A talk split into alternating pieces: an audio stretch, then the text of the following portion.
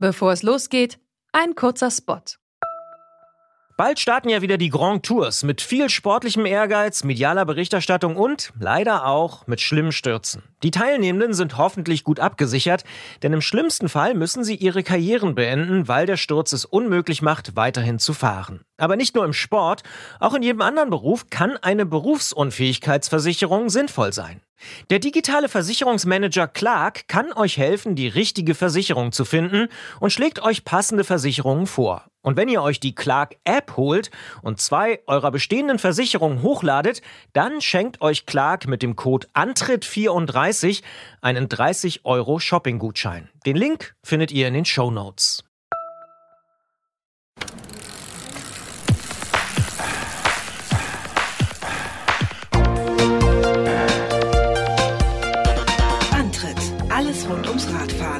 Detektor FM.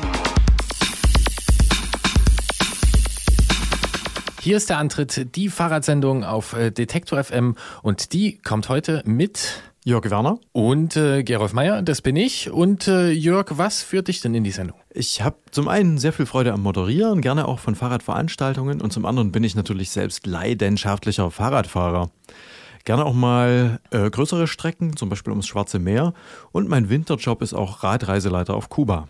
Ja, vor allem kenne ich dich als äh, Streckensprecher und das äh, mit den Radreisen, das ist mir natürlich auch wahnsinnig sympathisch. Und äh, dann bin ich einfach mal gespannt, was es heute so gibt mit uns hier. Ja, ich freue mich schon ganz sehr und ich würde sagen, wir fangen an mit Musik, oder? Genau, das machen wir.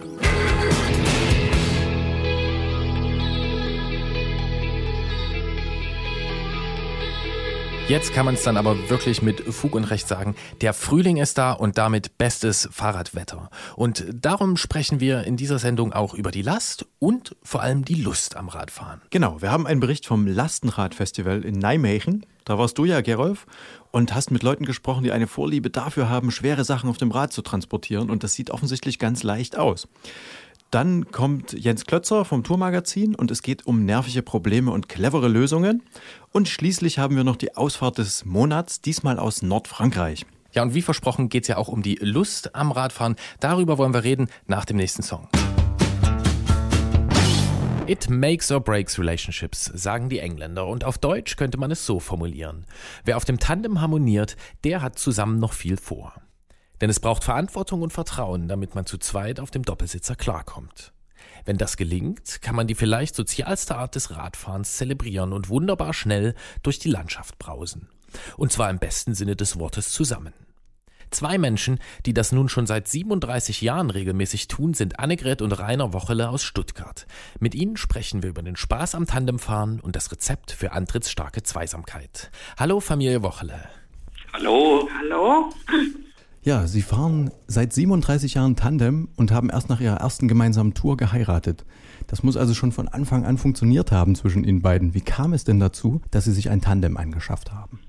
Ich habe auf einer der steilen Stuttgarter Straßen damals ein Tandempaar gesehen und äh, das hat mich sehr beeindruckt, wie harmonisch diese zwei jungen Leute da die steile Straße zum Kräherwald hinaufgefahren sind. Und äh, so haben wir uns dann entschlossen, ein erstes Tandem zu kaufen. Äh, Und schon dieser Wunsch, den wir unserem damaligen Radhändler vorgetragen haben, hat diesen in doch einige Irritationen versetzt.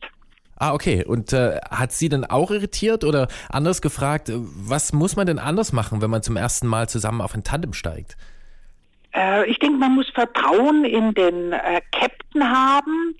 Man ähm, sollte sich sicher sein, dass er keine waghalsigen äh, Touren dann fährt.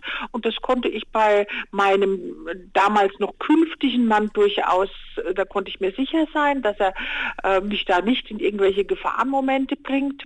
Was sehr schön war von Anfang an, war der Gleichtritt, den man hat, mit dem Gleichgewicht und dem äh, sich gemeinsam in die Kurven legen. Und so hatten wir eigentlich von Anfang an keine Schwierigkeiten. Sie sitzen also hinten. Ist das immer so und welches ist denn der schönere Platz?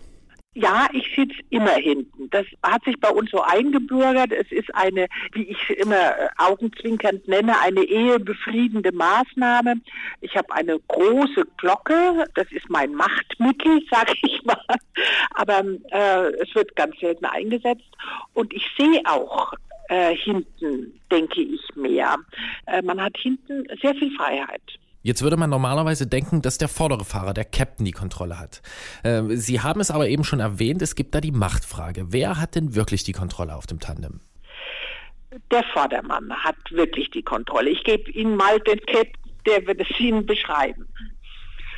Mm, der Vordermann muss sich auf dem Tandem schon ein bisschen anders verhalten äh, wie ein Einzelradfahrer. Äh, er hat äh, das Gewicht und die Balance zu halten, was natürlich äh, bei einem Tandem äh, sehr viel mehr ist, wenn man sich vorstellt, man fährt dann mit Gepäck, also mit Vorderrad-Gepäcktaschen und Hinterrad-Gepäcktaschen, dann ist das schon ein ganz schön schweres Schiff, das da zu bewegen ist. Ähm, all das erfordert eine größere Konzentration, aber ich fahre gern äh, mit dem Tandem als Vordermann, weil es äh, ein Moment ist, wo man dann sich ganz auf die Gegebenheiten konzentriert und ganz bei der Sache sein kann. Was ist denn eigentlich das Schönste am Tandemfahren? Man hat ein gemeinsames Ziel und man nähert sich diesem äh, gemeinsamen Ziel mit gemeinsamer Bewegung. Und diese gemeinsame Bewegung äh, führt dann zu einer inneren Harmonie, zu einer Fahrfreude und auch einer körperlichen Freude, äh, die das Einzelrad, wie ich denke, in dieser Kombination mit einem Partner so nicht erbringen kann. Also für mich ist das Schönste am Tandemfahren, dass man ständig äh, miteinander kommunizieren kann. Auch manchmal schwierige Dinge. Das heißt, der andere kann nicht ausweichen, äh, wenn man ihn mal verbal festnageln möchte. Äh, er sitzt ja vorne. Er kann nicht plötzlich abspringen. Das ist diese gemeinsame Naturbeobachtung und eben auch dieser, dieser innere Gleichklang. Das ist das Schöne am Tandemfahren. Das klingt wirklich sehr schön, wie Sie das beschrieben haben. Aber man ist ja die ganze Zeit zusammen unterwegs. Gibt es da denn auch mal Streit oder Situationen, in denen Sie auf keinen Fall zusammenfahren wollen? Am Tandem kann man nicht streiten. Das geht nicht. Diese Nähe und diese äh, Gemeinsamkeit der Aktion und dieses Schwingen im Fahrrhythmus es einfach psychologisch nicht erlaubt, dass man sich jetzt anschreit oder sowas. Angenommen, ich bin frisch verliebt. Ähm, würden Sie mir da empfehlen, ein Tandem zu organisieren oder sollte ich lieber mit zwei Einzelfahrrädern fahren? Also wenn ich Sie als Paar sähe, dann würde ich schauen, wie Sie mit zwei Rädern fahren. Schon daran, wie ein Paar äh, auf Einzelrädern fährt, kann man erkennen, ob sie fürs Tandem geeignet sind. Und äh, wenn die Emotion zwischen dem Paar stimmt, dann wird es auch auf dem Tandem stimmen. Na, das klingt ja ganz gut. Da darf man sich ja Hoffnung machen. Was kann man denn vom gelungenen Tandemfahren für das Leben neben dem Sattel lernen? Das nach dem Gleichklang suchen und äh, das immer miteinander in, im Gespräch bleiben. Aber auch Absprachen und Rücksicht nehmen auf den anderen ist, äh, ist notwendig, sonst funktioniert es nicht. Und so ist es im Leben ja auch. Ich kann das äh, nur unterstützen und unterstreichen. Herr Werner, ich würde aber, wenn Sie gestatten, noch ein Wort äh, zu der Fahrmaschine sagen. Das ist ein äh, ganz wunderbares Gerät, dessen Innenleben offen da ist und zu sehen ist. Es ist eine Fahrmaschine, die auf eine faszinierende Art sozusagen die Verbindung zwischen Kette und Muskeln herstellt und die, wenn es ein gut gebautes Tandem ist, auch eine ästhetische Dimension hat. Und wenn Sie ein schönes Tandem irgendwo an einem Baum gelehnt im Sonnenuntergang stehen sehen, da lacht das Herz des Radfahrers. Also insoweit äh, ist es auch ein Sinnbild für unseren Umgang mit Technik. Also wir beherrschen sie auf der einen Seite und ja, an einem schön gelöteten äh, Rahmen kann jemand, der für Ästhetik ein wenig einen Nerv hat und für technische Dinge, äh, kann er sich sehr erfreuen. Das heißt als Fazit, ich nehme mir den Menschen, den ich am schönsten finde, ich nehme mir das Tandem, das ich am schönsten finde und vor der Hochzeit drehe ich nochmal schnell eine Proberunde, oder? So ungefähr. Und, und, und wenn Sie dann von der Kirche, ähm, wo Sie verheiratet worden sind, zum Lokal des Hochzeitsschmauses äh, auf dem Tandem fahren, dann sorgen Sie dafür, dass das Kleid der, Hoch der, der Braut nicht hinten in die Speichen gerät. Ja, wenn sie denn hinten sitzt. Auch diesen Hinweis nehmen wir dankend entgegen. Genau, das war doch sehr interessant und hoch aufschlussreich, auch mit Tipps fürs Leben. Und das nach 37 Jahren gemeinsam im Sattel. Dankeschön, Ja. Annegret und Rainer Wochele. Wir wünschen noch viele schöne Touren zusammen und beste Grüße nach Stuttgart. Vielen Dank. Dankeschön, Herr Werner. Und jetzt brauchen wir nur noch ein Ziel für die erste Tandem-Tour und da empfiehlt sich wie immer das Meer. Hier sind Broken Social Scene mit 7-4 Shoreline.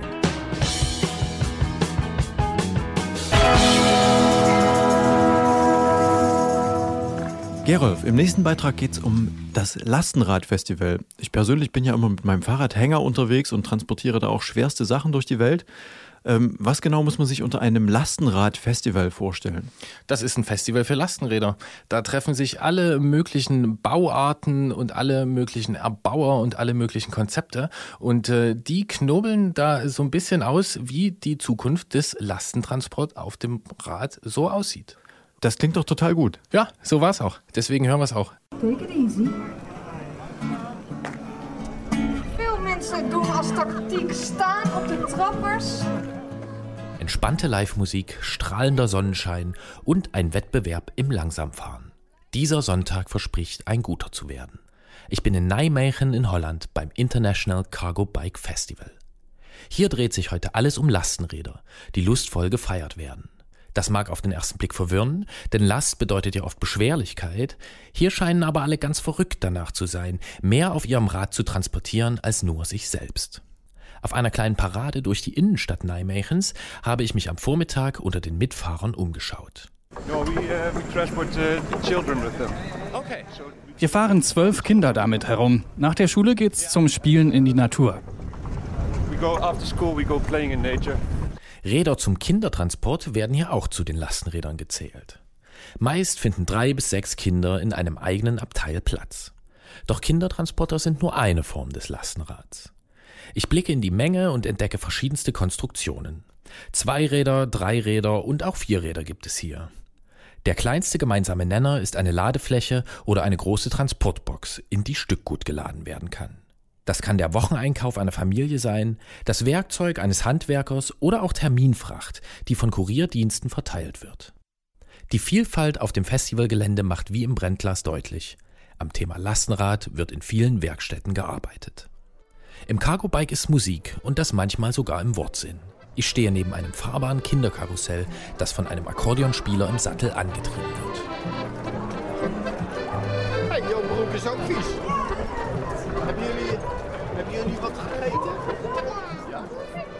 Auch wenn man das Festival auf den ersten Blick für einen entspannten Jahrmarkt halten könnte.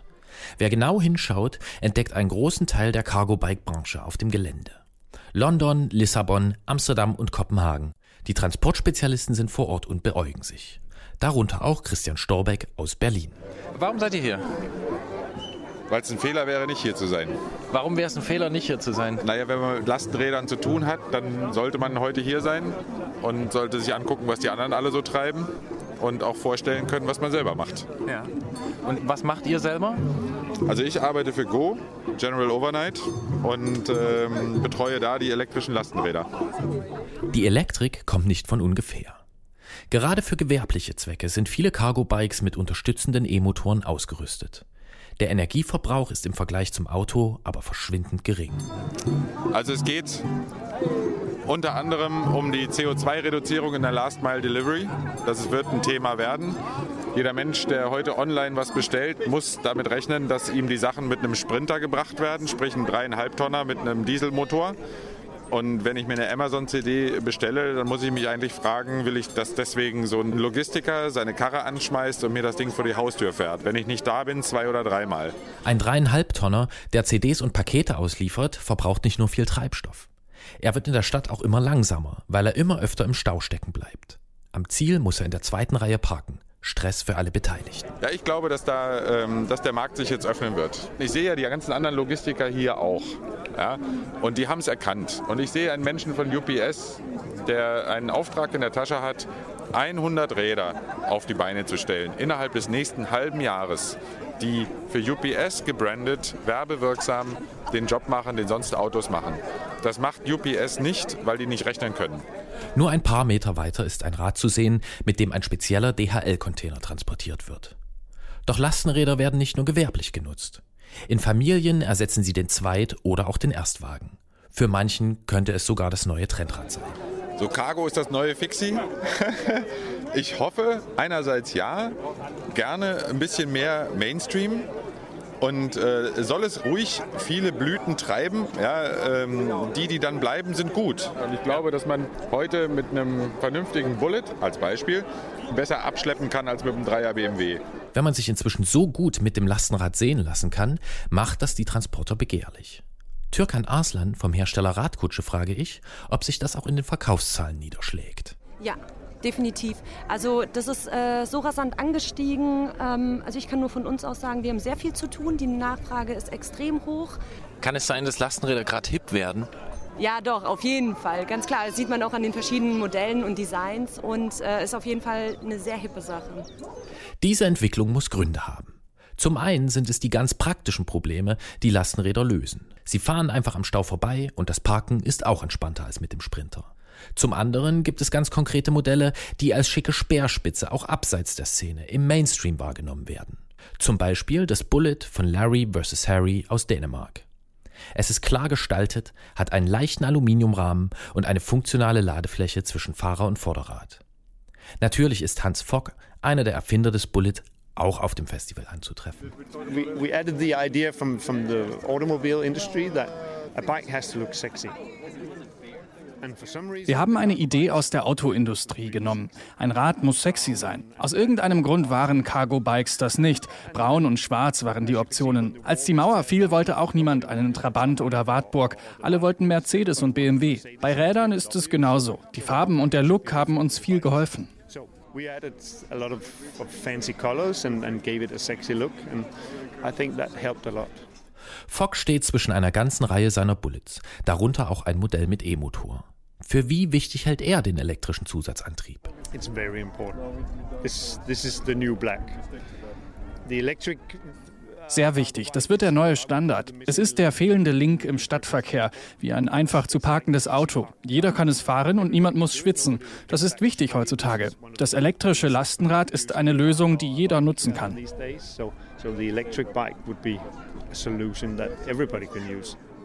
Bei so viel Euphorie frage ich, wo die Nachteile eines Lastenrads liegen könnten.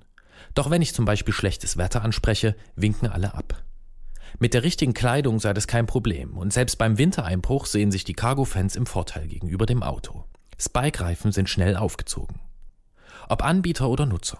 Beim Cargo Bike Festival ist man sich des Erfolgs der Packesel auf Rädern sicher. Diskutiert wird höchstens, wie der Lastenradaufschwung zu benennen ist. Evolution oder Revolution? Und an welchem Punkt steht man eigentlich? I think this is just the early, early beginning. Uh, Wir sind erst ganz am Anfang. Wenn das schon die Revolution wäre, würdest du mit einem Milliardär sprechen. Und der bin ich nicht. Es geht gerade erst los. And you're not. So, uh, so this is this is the beginning. Yeah. Wo sind denn die Grenzen des Lastenrades? Was kann ich damit machen und was nicht? Can I not do? Well, it's it's it's a funny question because I've been asked das ist eine lustige Frage, die wird mir über die Jahre immer wieder gestellt. Denk ans Lastenrad einfach wie an ein Auto. Alles ist möglich damit. Schränk deine Ideen nicht ein. Nimm es für alle möglichen Transporte. So don't, don't, don't limit your, your thoughts. Use it as, as any kind of transportation. Anderen muss Fock das nicht mehr erklären. Sie sind mit ihren eigenen Rädern gekommen, haben die Kinder eingepackt oder fahren auch mal ohne Zuladung mit dem Cargo Bike. Es gibt ihn, den Lastenrad-Lifestyle. Ich habe nicht mal einen Führerschein. Ich lebe auf meinem Lastenrad. Ich sehe da nicht so viele Grenzen wie Leute, die viel Auto fahren. Vielleicht haben die auch einfach Angst vor dem Umstieg. Bis zum Ende des Tages wird es mir nicht gelingen, auf dem Festivalgelände bedeutend skeptischere Stimmen zu finden. Die Anhängerinnen und Anhänger des Cargo Bikes sind gut gelaunt, überzeugt von ihrem Lieblingsrad und sehr optimistisch, was seine Zukunft angeht. Wie als Bestätigung ihrer Visionen haben sich Vertreter von Logistikunternehmen unter sie gemischt und auch in meinem persönlichen Umfeld nimmt die Lastenraddichte spürbar zu. Ich verlasse das Cargo Bike Festival mit der Ahnung, von diesem Radtyp in Zukunft noch viel zu hören. Bevor ich aufbreche, bestelle ich mir aber noch einen Kaffee. Selbstverständlich gemahlen und gebrüht auf dem Lastenrad.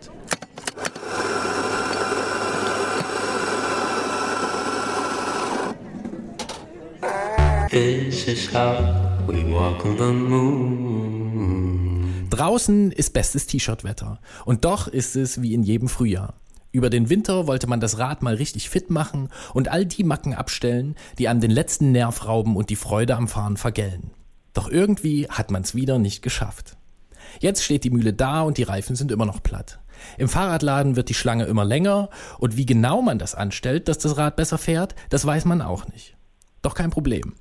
In unserer Rubrik Klingeln bei Klötzer sprechen wir mit Jens Klötzer vom Tourmagazin über kleine Probleme und große Helfer, damit es mit dem Ausflug am Wochenende doch noch was wird. Klingeln bei Klötzer. Die Technikfrage beim Antritt auf Detektor FM. Tourredaktion Jens Klötzer, schönen guten Tag. Hallo Jens. Hallo Jens. Ich will mein Rad fit machen und das soll in erster Linie schnell gehen. Als erstes nervt mich, dass ich immer wieder Plattfüße habe. Kann ich da irgendwas dran ändern? Ja, zunächst mal Luft aufpumpen. Also das ist ganz normal, dass so ein Reifen über längere Zeit Luft verliert. Und äh, wenn das Rad den ganzen Winter im Keller gestanden hat, äh, dann sind die Reifen natürlich erstmal platt. Und wenn das dann aber öfter passiert, dann muss man nach der Ursache suchen. Und äh, das kann zum einen natürlich der Reifen sein. Wenn der abgefahren ist, dann haben das da spitze Gegenstände natürlich einfacher da durchzustechen. Ähm, das kann aber auch, die Ursache kann aber auch im Inneren liegen. Also zum Beispiel das Felgenband, das äh, zwischen der Felge und dem Schlauch liegt und äh, den Schlauch schützt. Äh, das wird mit der Zeit auch irgendwann porös und rissig. Und wenn das kaputt ist, dann führt das auch oft dazu, dass ständig Platten sind. Jetzt schwärmt mein Opa seit kurzem von unplattbaren Reifen. Die hat er in einem Prospekt entdeckt und preist sie nun ständig als Allheilmittel an. Mal im Ernst, unplattbar, kann das was?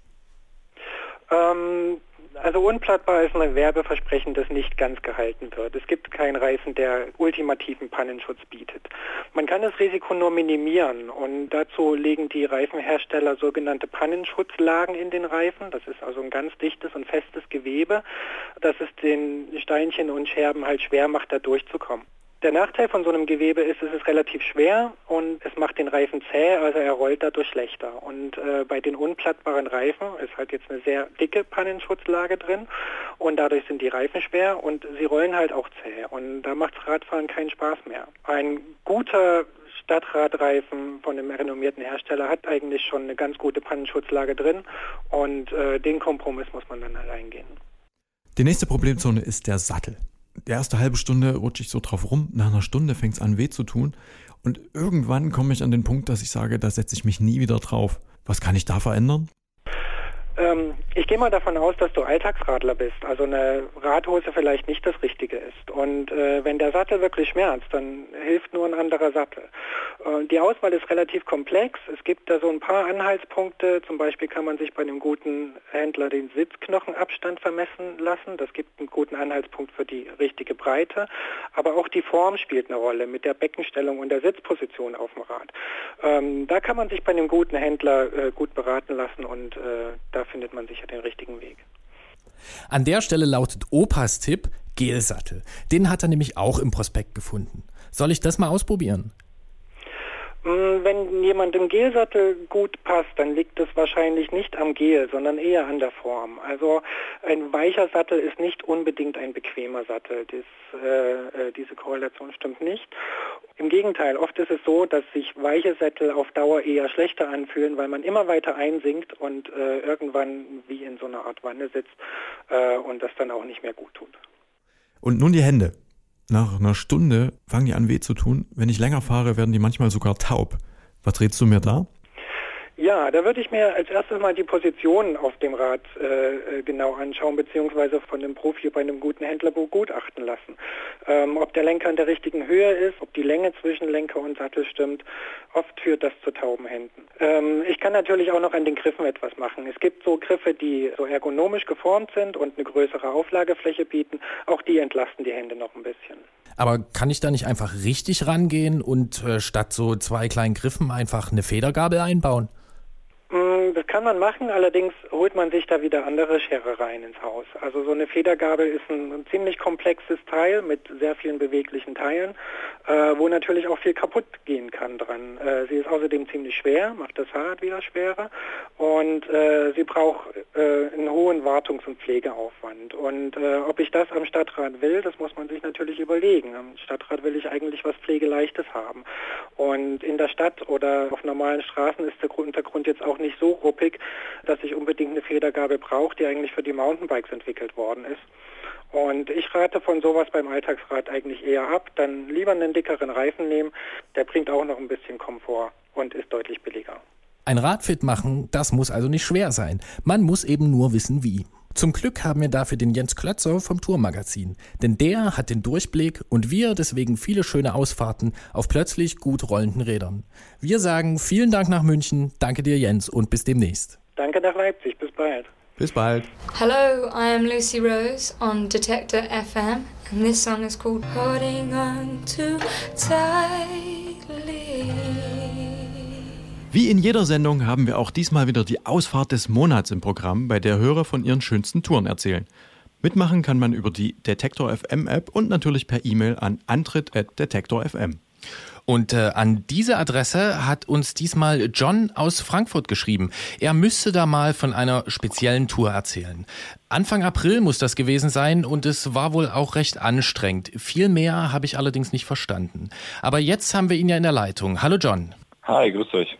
Ähm, du warst also Anfang April unterwegs und hast dich da ziemlich reingehangen. Ähm, wo war das denn ungefähr? Das war so im Nordfrankreich. Da ging es im Grunde genommen von, äh, von Süden nach Norden und äh, dann äh, kurz vor der, vor der belgischen Grenze war dann äh, das Ziel. Das war lustigerweise nicht auf einer normalen äh, Zielgeraden, sondern in einem Velodrom. Und das war sehr spektakulär. Ja, beschreib doch mal die Strecke, damit wir uns was äh, Genaues darunter vorstellen können. In Compiègne ging es los und äh, ist dann äh, über ja, Stock und Stein, kann man fast sagen, über viele Kopfsteinpflasterpassagen äh, bis dieses Velodrom, was eben dann äh, so ganz speziell war, die, die Zielankunft im, im Grunde genommen. Und äh, sag mal, warst du da eigentlich allein unterwegs? Nee, ich war da nicht allein unterwegs. Ich äh, war in einem großen Pulk unterwegs. Wir sind ähm, zusammen gestartet und es ging von Anfang an mit, mit Rückenwind los, äh, war eine, eine Höllengeschwindigkeit äh, wurde da angeschlagen, weil ja immer wieder Leute versucht haben, einfach äh, nach vorne auszureißen und äh, uns das Leben schwer zu machen. Und die ersten 100 Kilometer waren ähm, auf großen Straßen, großen asphaltierten Straßen und dann äh, wurde es natürlich vor dem ersten Kopfsteinpflasterstück äh, immer nervöser und äh, das äh, hat natürlich auch dazu geführt, dass es viele Stürze gab und äh, viele ja einfach wahnsinnig wahnsinnig hektisch und nervös war der im Feld und äh, da muss man richtig aufpassen, äh, dass einem kein Fehler unterläuft. Klingt nach einer ziemlich heftigen Ausfahrt. Ähm, so für dich ging es da nur ums Ankommen oder wolltest du dann auch möglichst schnell fertig sein? Eigentlich äh, bei, bei, so einer, bei so einer Ausfahrt äh, geht es in erster Linie darum, um, um das Ankommen, um das Überleben, weil äh, das, ja, wie jeder weiß, eine, eine geschichtsträchtige Strecke ist und äh, dort, äh, da wurde schon oft Geschichte geschrieben und äh, deswegen ist es eigentlich eine, eine große Ehre, einfach diese Strecke zu befahren und dort mit dabei zu sein. Und da kann man fast sagen, jeder, der in diesem Velodrom einfach ankommt, der ist ein Held, aber natürlich wenn man äh, ja schon ein bisschen Erfahrung gesammelt hat in den Jahren vorher, weil es war jetzt auch das fünfte Mal, dass ich da mitgefahren bin und dann ist natürlich auch der Anspruch und die Motivation sehr groß, dort äh, dann am Ende auch äh, ja, als erster diese Strecke zu absolvieren und zu beenden. Ja, wenn das wirklich so stressig war, hast du da eigentlich was für bekommen? Da bekommt man äh, einen äh, sage umschreibenden äh, Pflasterstein, ne, der wahnsinnig schwer ist. Den zum Glück musste ich nicht mit dem Fahrrad nach Hause fahren von äh, dem Velodrom äh, wieder nach Frankfurt, weil äh, ja ich glaube, da hätte ich ein bisschen Probleme gehabt mit der Gewichtsverteilung auf meinem Rad. Anfang April in Nordfrankreich ähm, quer durch die äh, Botanik und äh, am Ende gibt's einen Pflasterstein. Mal Hand aufs Herz, wenn das wieder stattfinden sollte, würdest du da wieder mitfahren?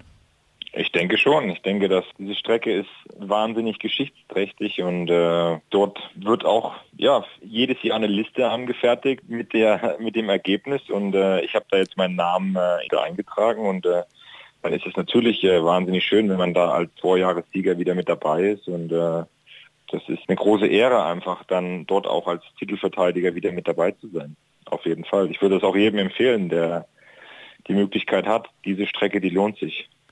Ich verstehe, äh, glaube ich, so langsam was äh, von diesem Mythos, äh, so wie du davon erzählst.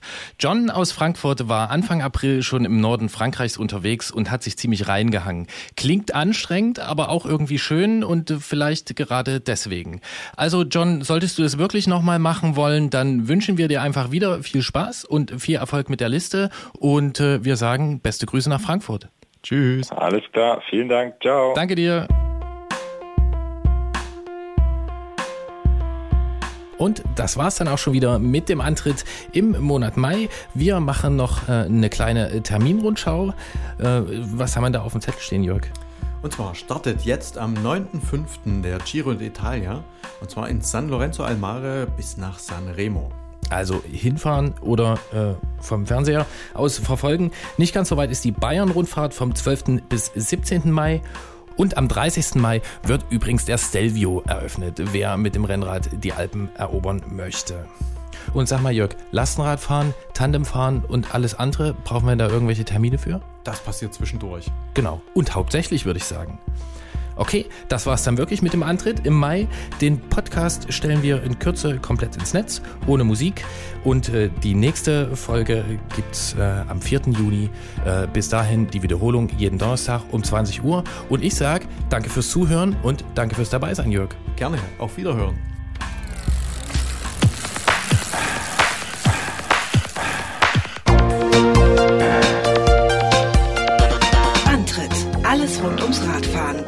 Detektor FM.